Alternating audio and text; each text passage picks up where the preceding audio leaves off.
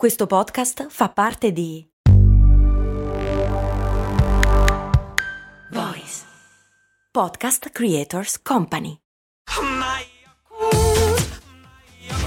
Se a volte ti senti così, ti serve la formula dell'equilibrio. Yakult Balance, 20 miliardi di probiotici LCS più la vitamina D per ossa e muscoli. Il fottutissimo colpo della strega. Che cazzo è? Scusate il turpiloquio, mi dovevo sfogare.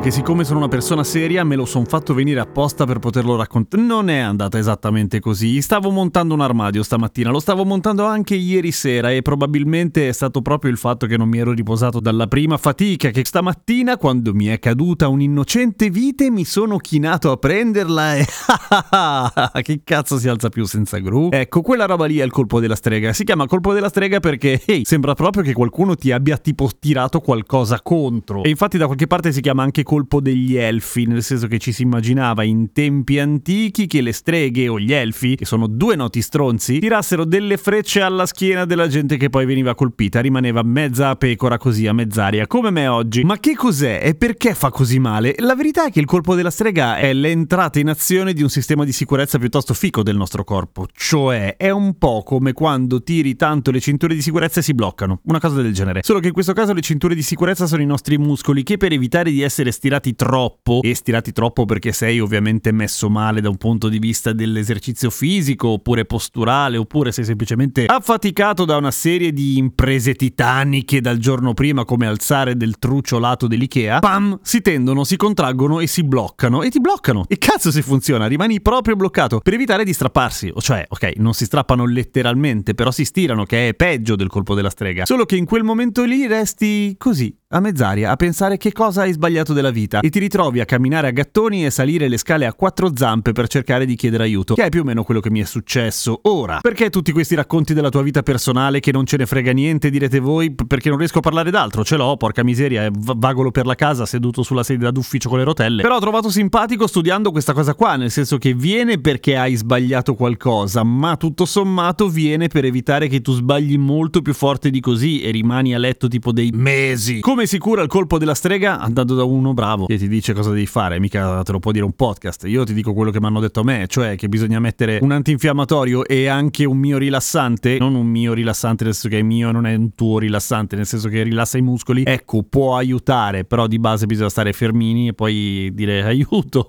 ho bisogno di una gru e di un professionista che guidi la gru e che poi mi rimette in sesto. A domani che sarò più simpatico con cose molto umane. A proposito, ma voi lo ascoltate Cose Molto Americane, il podcast molto più lungo di Cose Molto Umane in cui io e Cristiano Valli, un mio amico che abita là a San Francisco, raccontiamo delle cose dell'America? O meglio, lui le racconta a me, io gliele chiedo. Lo trovate, Cose Molto Americane, facile.